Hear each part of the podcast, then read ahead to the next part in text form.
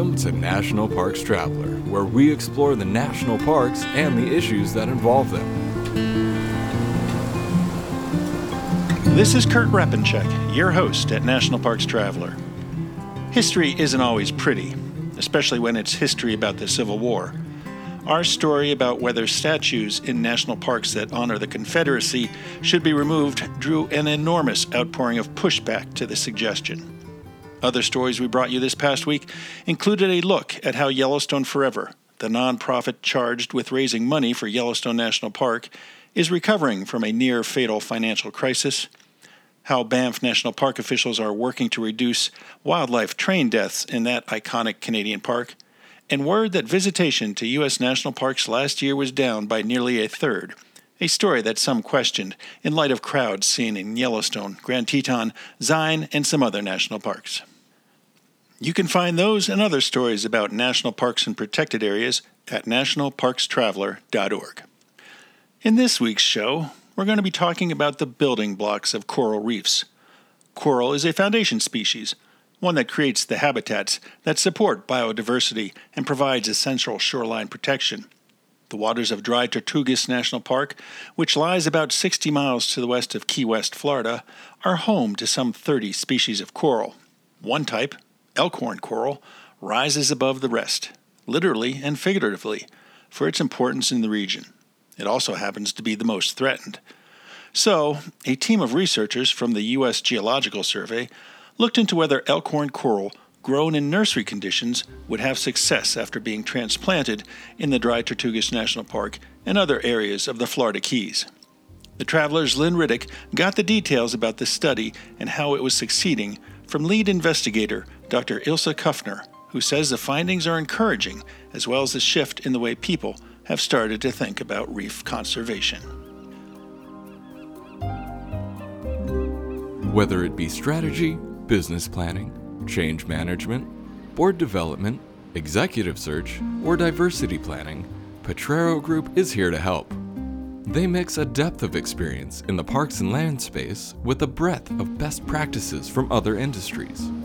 For more information or to schedule a preliminary conversation, go to potrerogroup.com. That's P O T R E R O group.com. Acadia National Park is one of the 10 most popular national parks in the United States. It is also one of the smallest and most vulnerable. That's why Friends of Acadia exists. Friends of Acadia is an independent organization of passionate people inspiring those who love this magnificent park to make a real and lasting difference for Acadia. You can make a difference at friendsofacadia.org. The Grand Teton National Park Foundation is a private, nonprofit organization that supports projects that protect and enhance Grand Teton National Park's cultural, historic, and natural resources. By funding initiatives that go beyond what the National Park Service could accomplish on its own, Foundation donors improve the visitor experience and provide benefits to the national park system for decades to come. See their successes at gtnpf.org.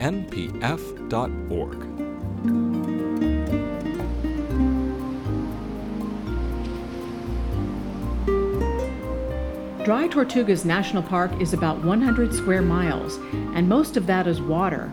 There are seven small islands in the park, and one is entirely taken up by a huge military fort. Fort Jefferson was under construction for 30 years between 1846 and 1875 and never completed. There are also other strongholds that have played a huge role in protecting the park that are also never complete. Coral reefs, some dating back 10,000 years, and they are suffering. Most notably, elkhorn coral, which has an extremely important function in the tropical Atlantic Ocean. My guest today is Dr. Ilse Kuffner. She's a research marine biologist with the U.S. Geological Survey at the St. Petersburg Coastal and Marine Science Center in Florida. She's here to share findings from a recent study on elkhorn coral transplantation in the Dry Tortugas and Florida Keys.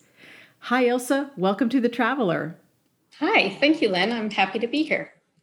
Before we get into details about your study regarding Acropora palmata, or elkhorn coral, would you describe exactly what coral is and how it grows? Sure. So corals are animals. They are in the phylum Cnidaria, which are a group of animals that most of them are in the ocean and uh, they're related to jellyfish and sea anemones and the like. But corals are sessile, meaning they live attached to the bottom of the ocean.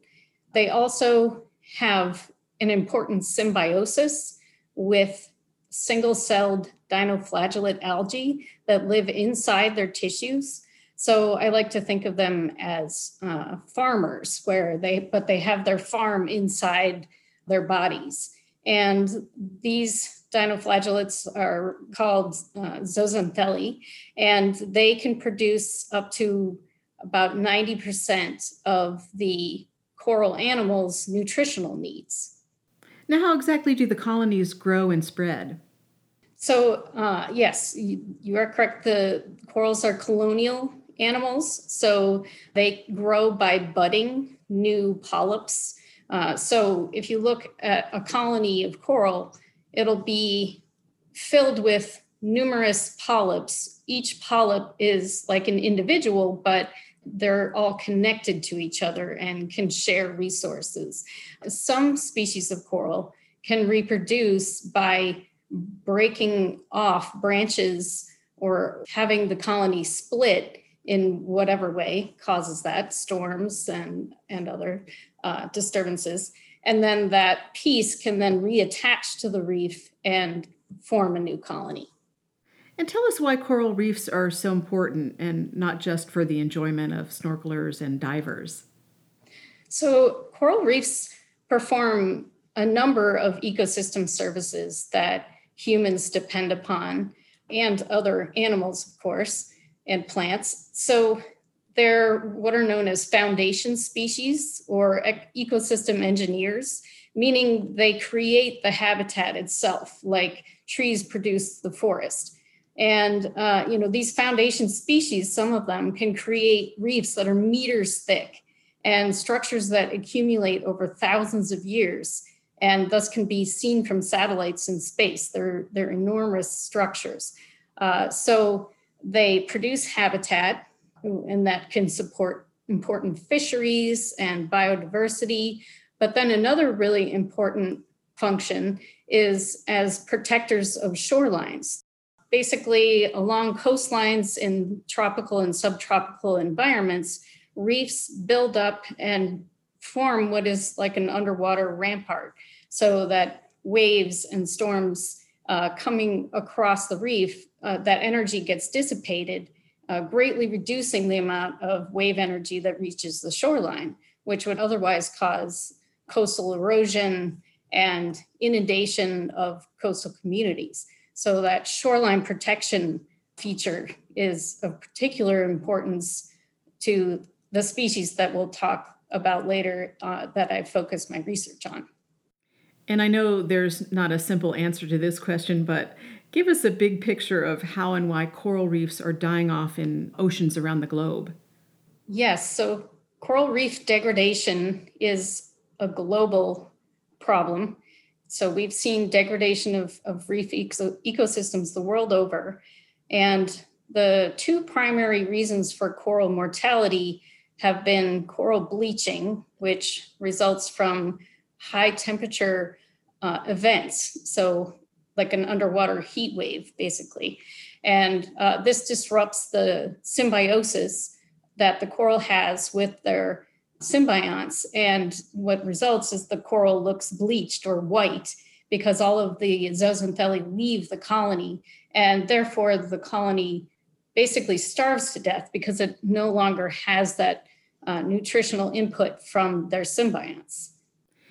Any idea how many coral varieties are threatened across the globe and maybe which are in the most danger of irreversible damage or has some damage already been done that is irreversible? So, um, well, the other major cause of coral mortality going on right now is coral disease. And there, there seems to be species specific patterns to each type of disease as it develops.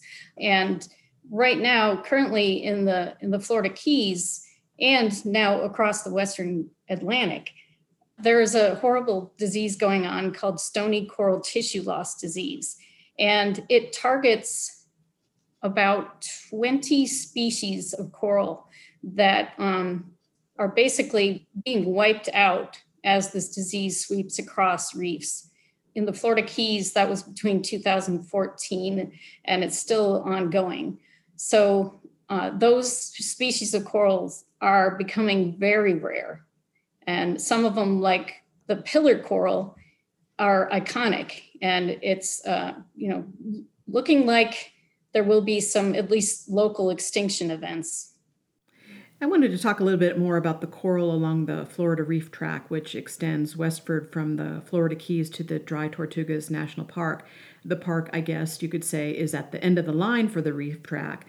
What can you tell us about the waters surrounding the park and the Keys?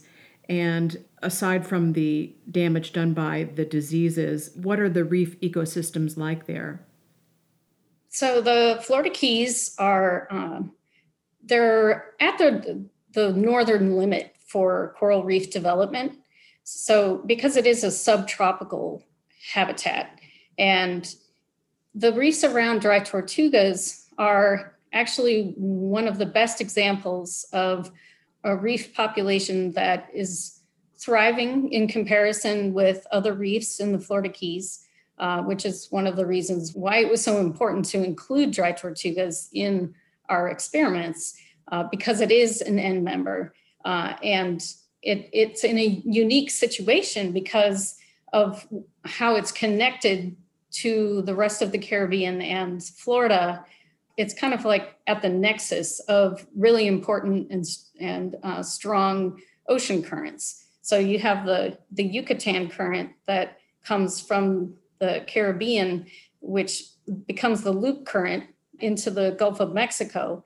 And then that horseshoes around and turns eastward again, uh, right near the dry tortugas.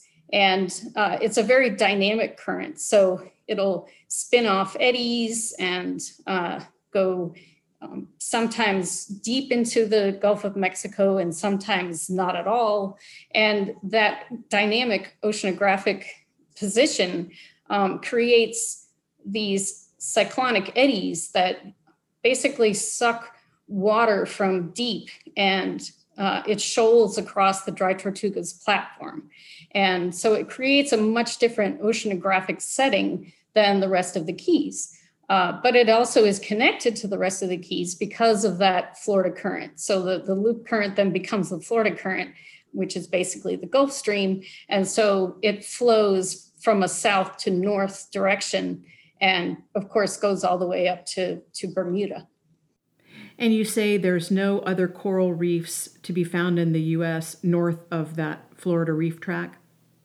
Well, the, reef development ends around uh, the Miami area, but there are corals found north of there into Palm Beach County and and um, like up to Ju- Jupiter Inlet, and it would be a stretch to call those coral reefs, though. It's more um, relic reefs, fossil reefs that that lived and had their heyday in the mid Holocene, and now that hard substratum, that old reef um, which still performs a role of, of coastline protection, even though it's no longer accreting or growing. But it's covered with uh, sparse populations of some of our hardier species of coral that can grow up north. And the Holocene era is 11,000 years ago? Yes, that's correct. That's uh, marked a time when sea level um, started to rise pretty quickly. How many species of coral are there in the dry tortugas area? Uh, there's about 30 species of coral, I believe, and they can. Uh, it's it's pretty much the same suite of species that you find throughout the Florida Keys. 1846, when the building of Fort Jefferson began, what do you think coral reefs look like then? Well, that's interesting uh, because we have one of the best um, records of what reefs looked like because the fort was built there. And then uh, the Carnegie Lab which was one of the first tropical marine uh, laboratories in the world, uh, was located at Loggerhead Key, right north of Garden Key, where the Civil War era fort is. And there were scientists that were coming to study the Dry Tortugas area since um, around the, the time that the fort was starting to be built, of course. And we know that there was a lot more coral back then.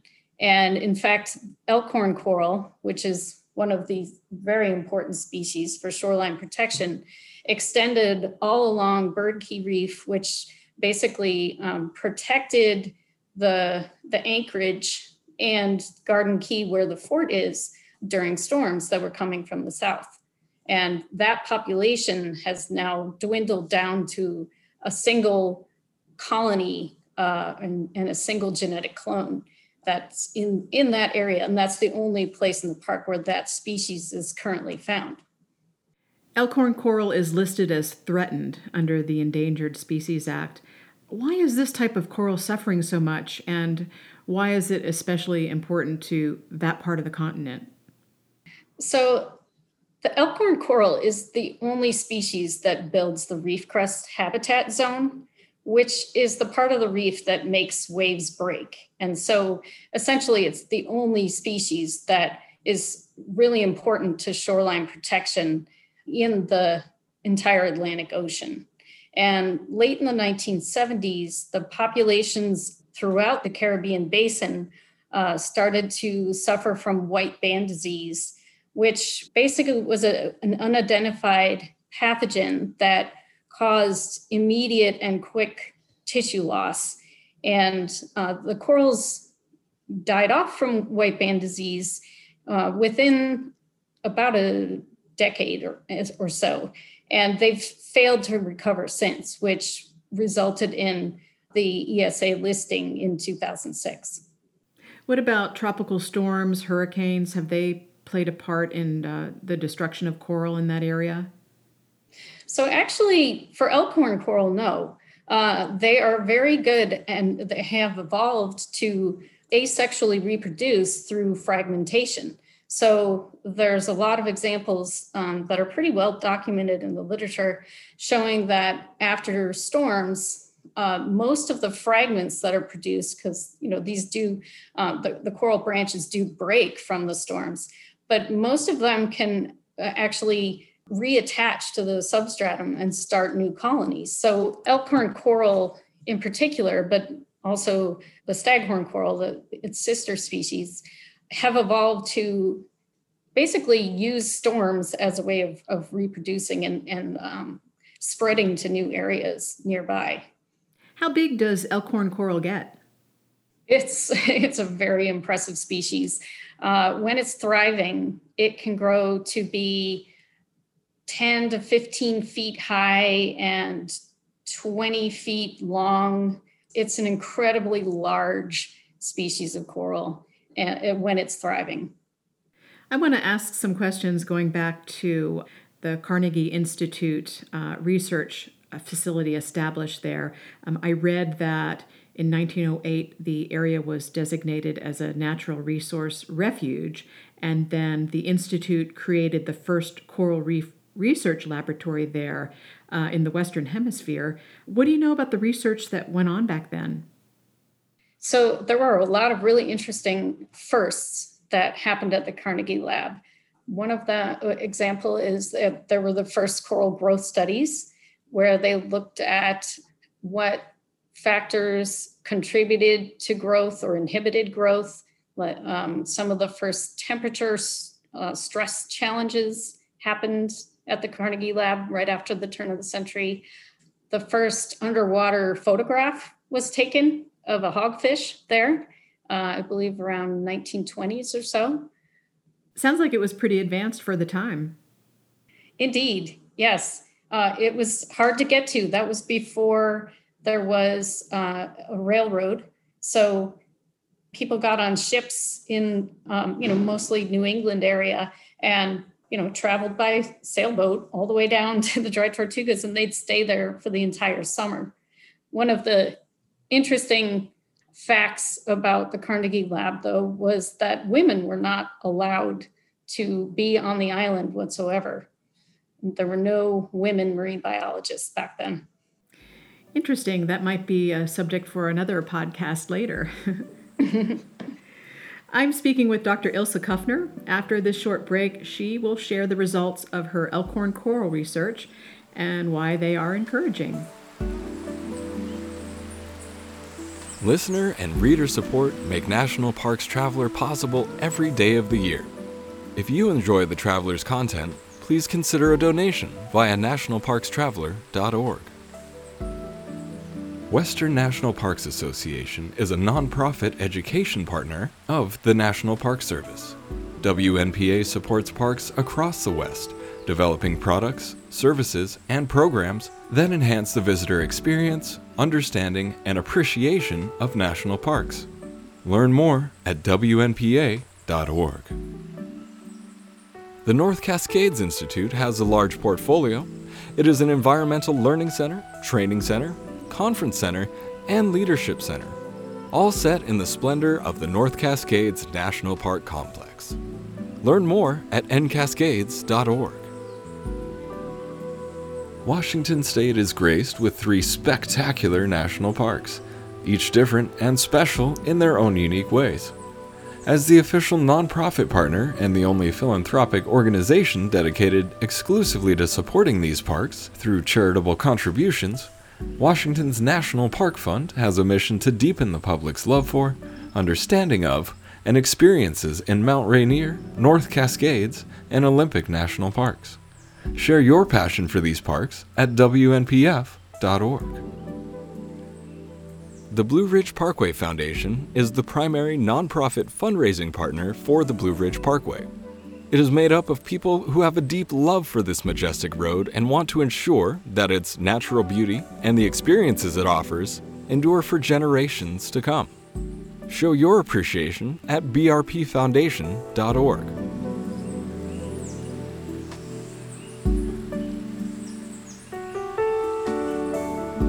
I'm Lynn Riddick, and I'm back with Dr. Ilse Kuffner from St. Petersburg Coastal and Marine Science Center in Florida.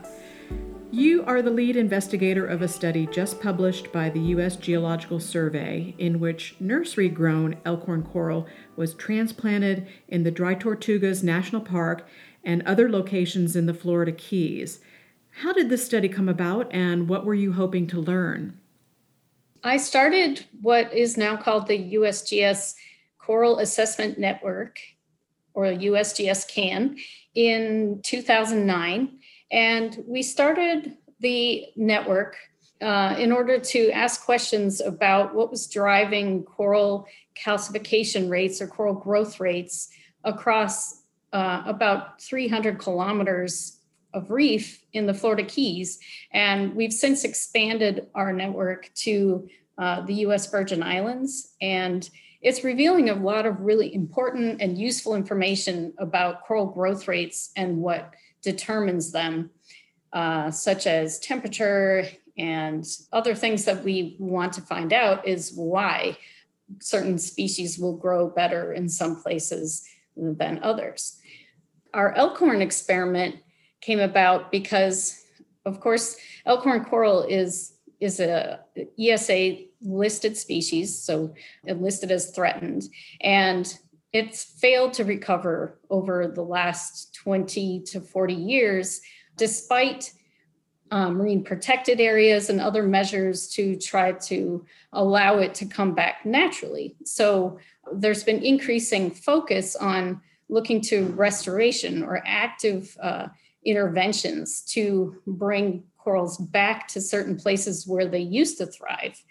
And the dry tortugas is an example of uh, where for elkhorn, now there is only one genetic strain that lives there in a very small population.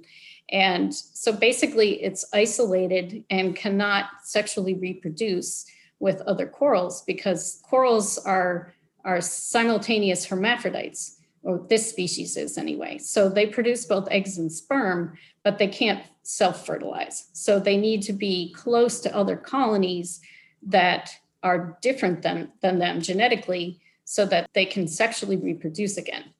So, for this study, you transplanted fragments of elkhorn coral at three reef sites closer to the Keys and two sites in Dry Tortugas National Park. Tell us a little bit more about what you were looking for there.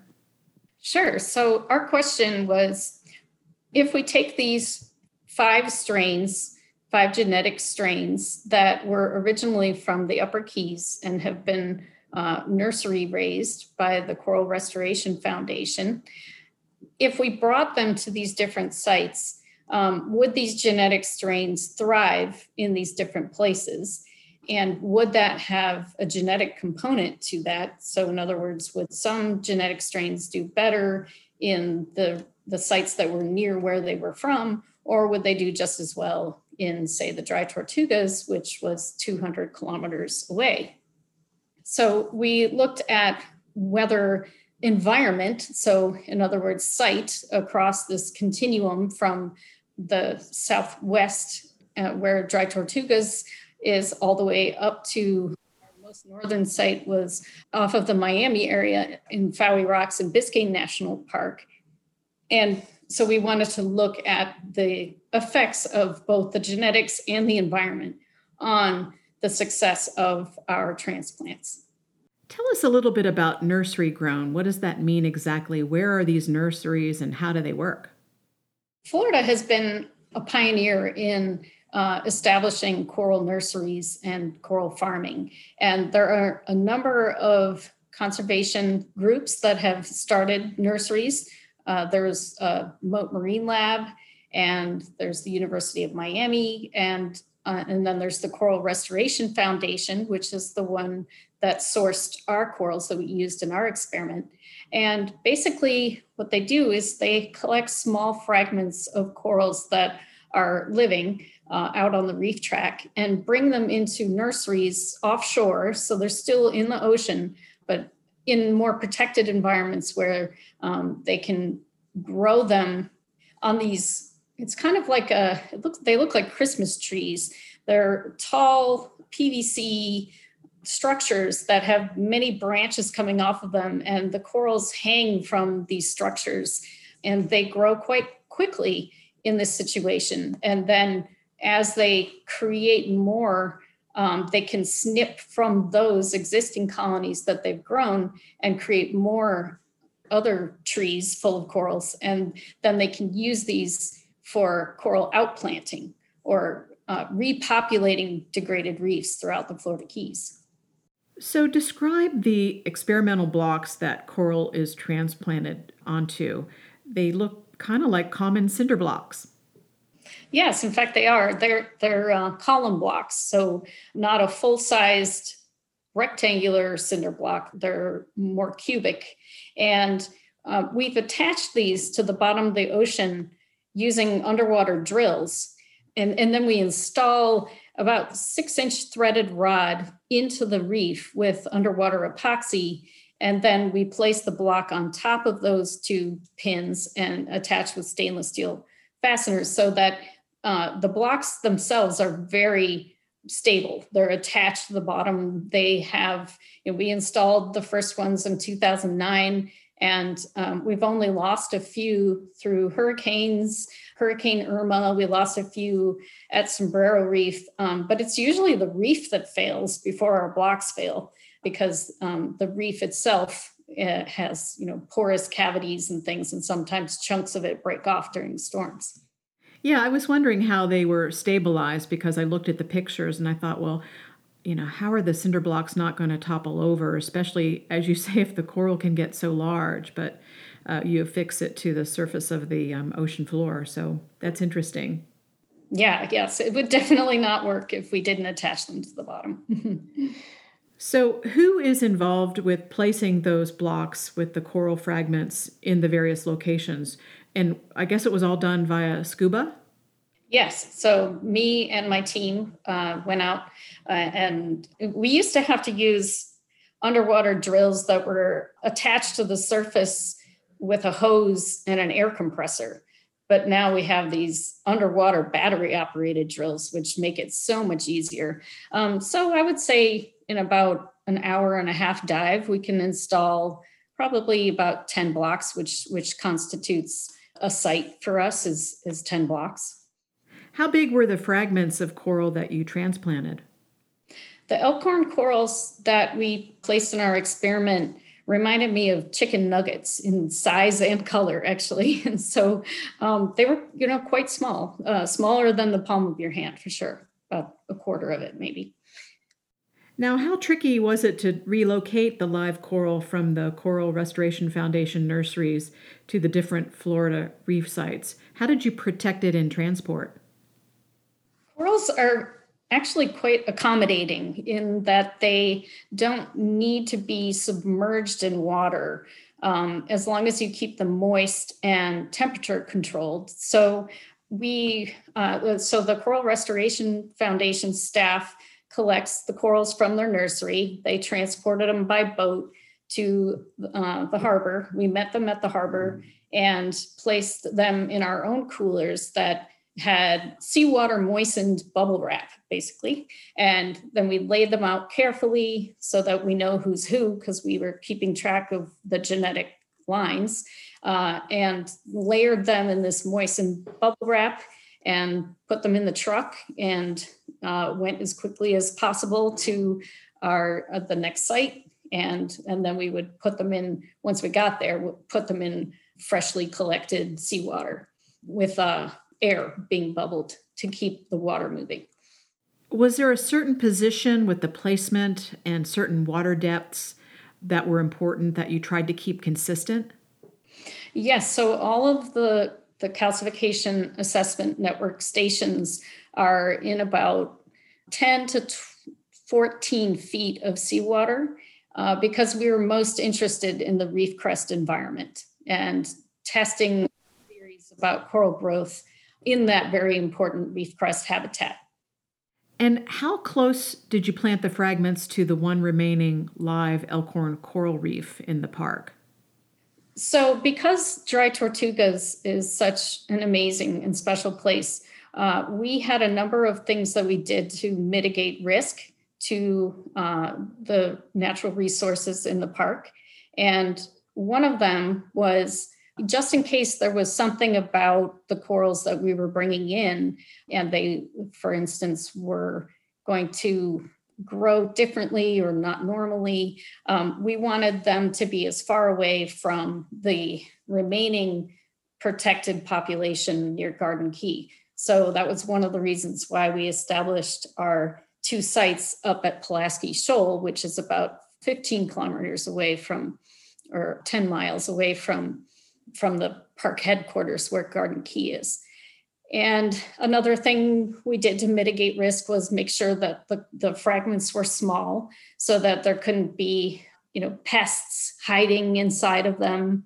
And we made sure that they were healthy. We also didn't transport water into the Dry Tortugas National Park. We we changed our water that the corals being, were being transported in by boat from Key West so a number of times we changed that water to make sure that there was no bacteria or anything in the water that we brought. Yeah, I wanted to ask you about what kind of pests that you were worried about if you had transplanted larger chunks of the coral. Was bacteria one of the the fears? Yeah, that was one of the fears for sure. Um, you know, the the stony coral tissue loss disease.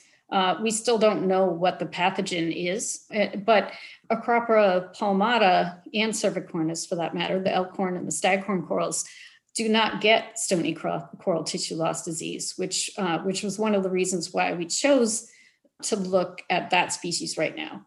But we still didn't know yet if they could be a carrier. So we wanted to make sure that we had very small, healthy colonies, and um, we didn't want any invertebrate hitchhikers like there's a corallivorous snail that that eats tissue off the the coral that loves the two Acropora species. So we wanted to make sure we didn't have any of those.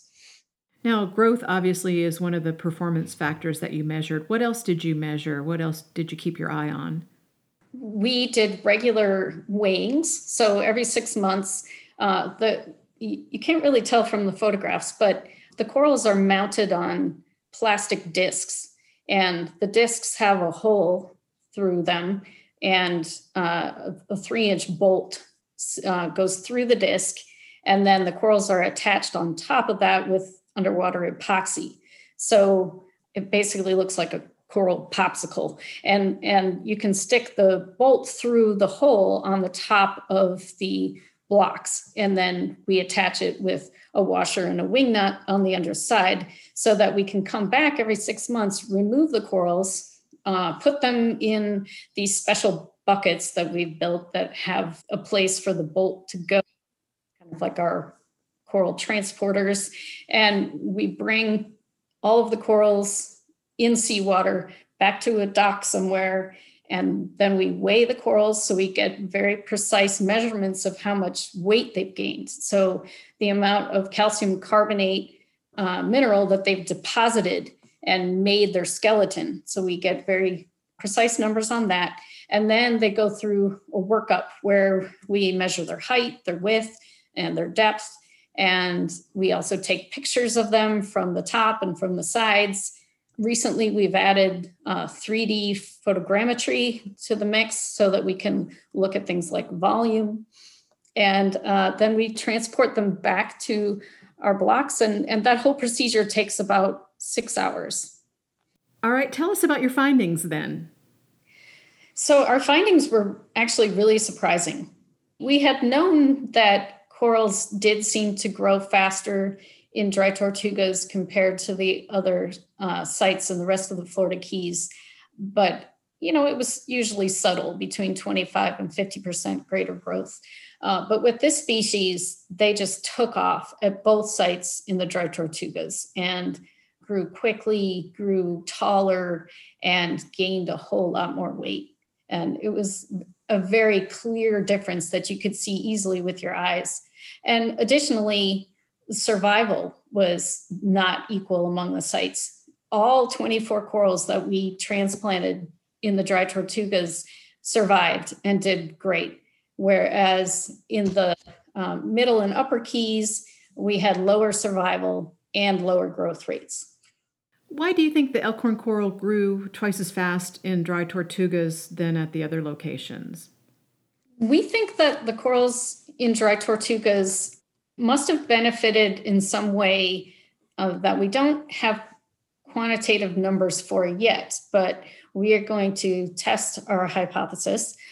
One of the obvious things to look at is temperature, but we did not see temperature differences among the sites that explained the growth during this two year period because while there was a couple periods of time that did get pretty toasty the corals in dry tortugas grew faster both in the winter and the summer. So it didn't seem to be a temperature effect. And so our, our new hypothesis that we're testing now with collaborators at the Ohio State University, uh, we're, we're thinking that they might be getting food subsidies because of the oceanographic currents and these upwelling events that have been shown to carry zooplankton and, and other types of organic matter in the water that could serve as an extra food source for the corals. Because corals don't only depend on their symbionts for all their nutrition, they're also predators. They have stinging cells and they capture small zooplankton, uh, things like crab larvae and lobster larvae seem to be among their favorites. So that's our hypothesis that we are testing next. Do you think that transplantation might be best done there in the dry tortugas, given your success, with the hopes or thought that tides and currents would play an important part of carrying larvae to other parts of the Keys and coral reefs there?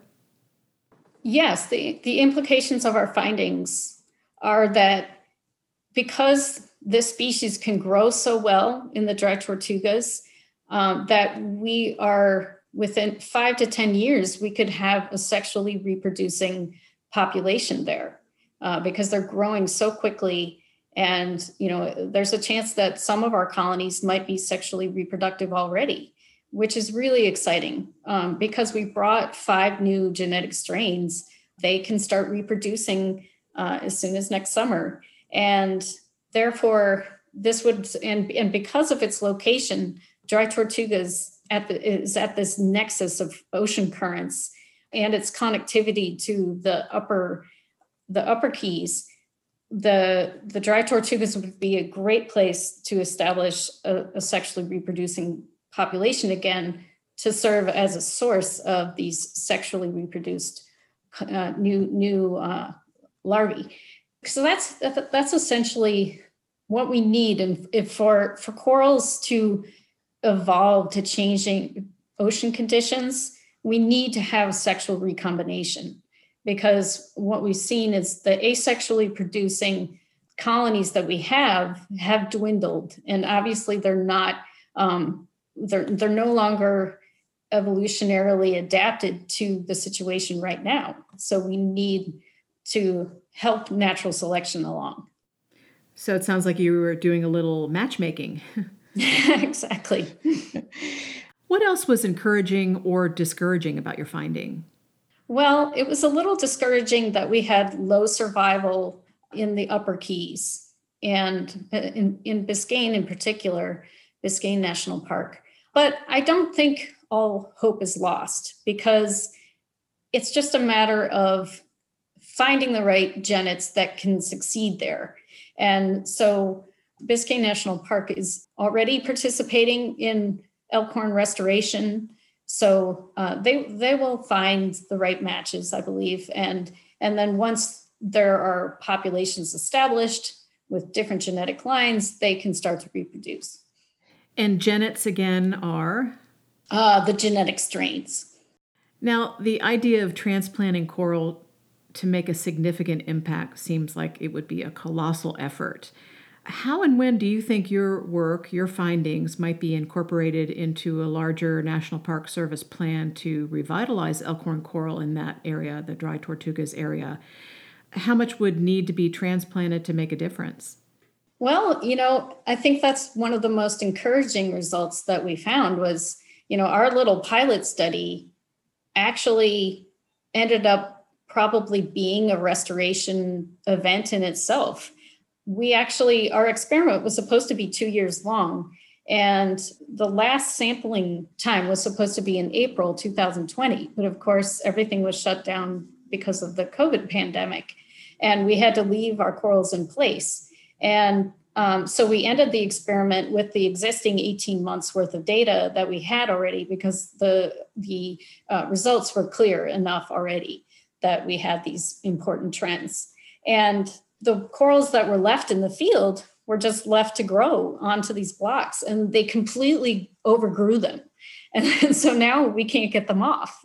And so we're just going to let them have their blocks and stay there. And, you know, within a few years, we could have, uh, we could have an elkhorn reef at both of these sites, which is really exciting um, and not something we expected. You know, we, we expected that they would still be small and we would outplant them onto the reef and, you know, we would see growth rates typical of what we see in the rest of the Florida Keys. But clearly that's not the case. And, and so the answer is I don't think it will take a whole lot.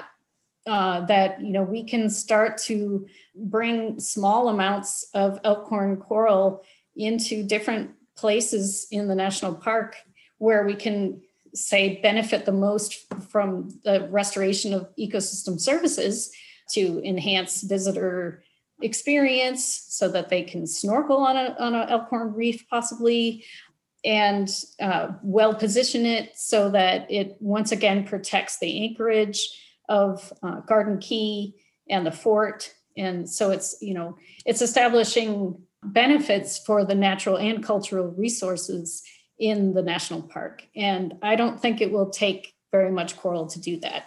That's very encouraging. So the 18 month component of the study uh, for growth of the transplanted fragments what was the biggest growth of one of the uh, transplanted fragments? I'm curious to know how big they got. It's really hard to describe in words. So they, they started out as little chicken nugget sized pieces, and all of the ones in the dry tortugas are now probably a foot high with 10 to 20 different branches or blades that they form in multiple levels I would say they're now taking up the space of a large beach ball, maybe now. So, yeah, from chicken nugget size to the size of a large beach ball.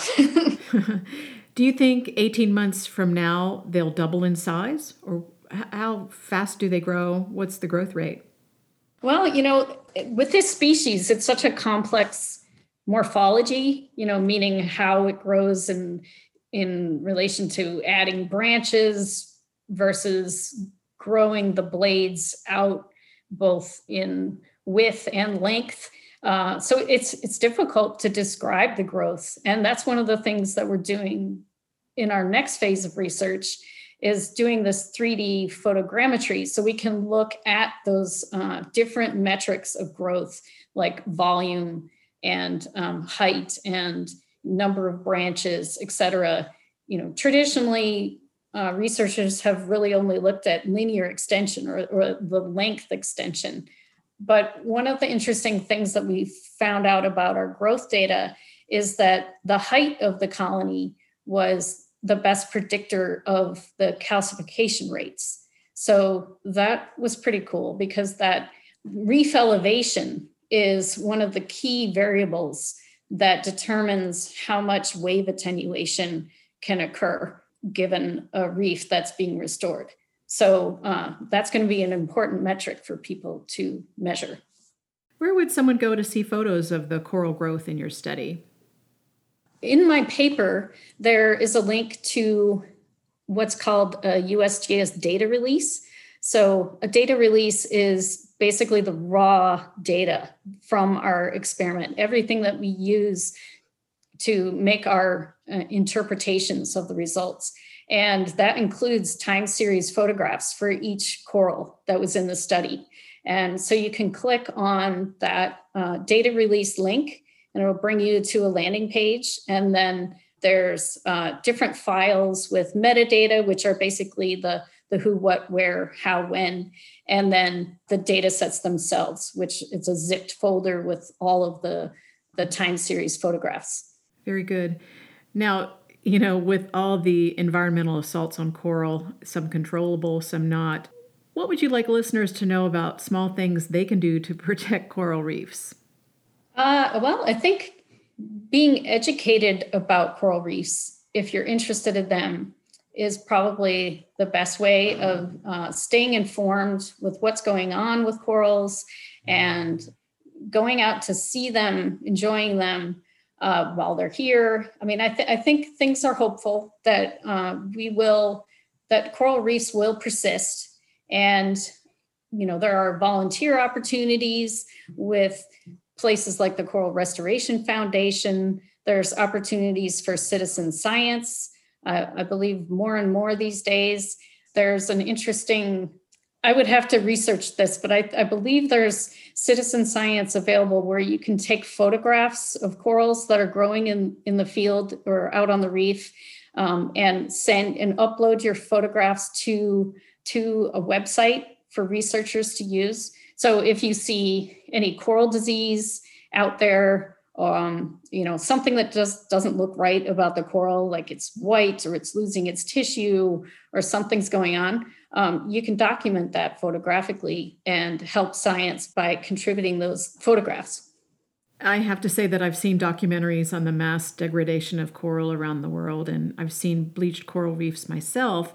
But I have to say, I'm comforted by the work done by folks like you and the attention paid to coral. And it sounds like, in general, you're pretty hopeful too. Yeah, I, I am. I think, uh, you know, we've done over the last five decades as, as a science community, we've done a lot of documenting decline. And for a while, yeah, it was getting very depressing that all you're doing is, is measuring the amount of loss. But within the last decade in, in particular, there's been a real shift in the way that people are thinking about reef conservation going from uh, what was more a passive approach where we set aside marine parks and protected areas and hope that things come back on their own to shifting to more of an active restoration approach where we're actually helping corals move from one place to another, rearing them in nurseries and outplanting them. And uh, you know, there's a, there's a lot of exciting research going on about how to best ramp up coral populations in a way that they'll start sexually reproducing on their own again.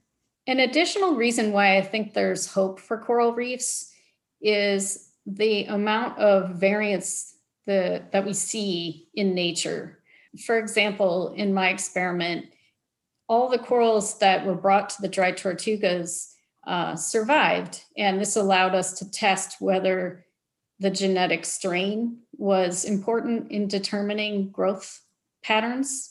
And indeed, there was a very subtle but uh, statistically significant effect of the genetic strain.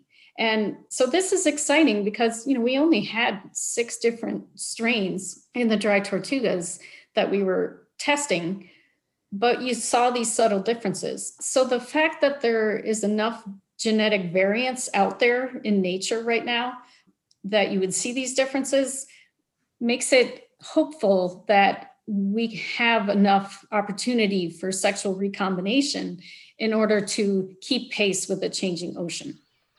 Dr. Kuffner, thank you very much for your time, and please keep us posted on the continuation of your work. I certainly will. Thank you very much for listening. That's our show for this week. We hope you enjoyed it. While there are a few times throughout the year when we specifically campaign for financial support, we need it all year long. If you enjoy listening to these podcasts and reading the news and features we bring you every day of the year at National Parks Traveler, we hope you'll invest in that coverage with a donation to ensure the stories will be there tomorrow. You can find a donate button near the top of the pages at nationalparkstraveler.org. Or you can send a check to National Parks Traveler, Post Office Box 980 452, Park City, Utah 84098. National Parks Traveler is a 501c3 nonprofit news organization. For The Traveler, this is Kurt Repanshek. The composers and musicians at Orange Tree Productions have created a unique collection known as the National Park Series that has grown to include more than 30 CD titles. Composed against the backdrop of a park's sounds of nature, these musical scores will connect you with these beautiful places and take you there, at least in your mind. This collection is the number one selling National Park audio series in the world and provides the background music for National Parks Travelers podcasts. Visit them at orangetreeproductions.com. Editing and production work for the National Parks Traveler podcast series is done by Splitbeard Productions. You can learn more about us at splitbeardproductions.com. National Parks Traveler is a 501c3 nonprofit media organization that provides daily editorial coverage of national parks and protected areas. Traveler's coverage is made possible by reader and listener donations. Visit us at nationalparkstraveler.org.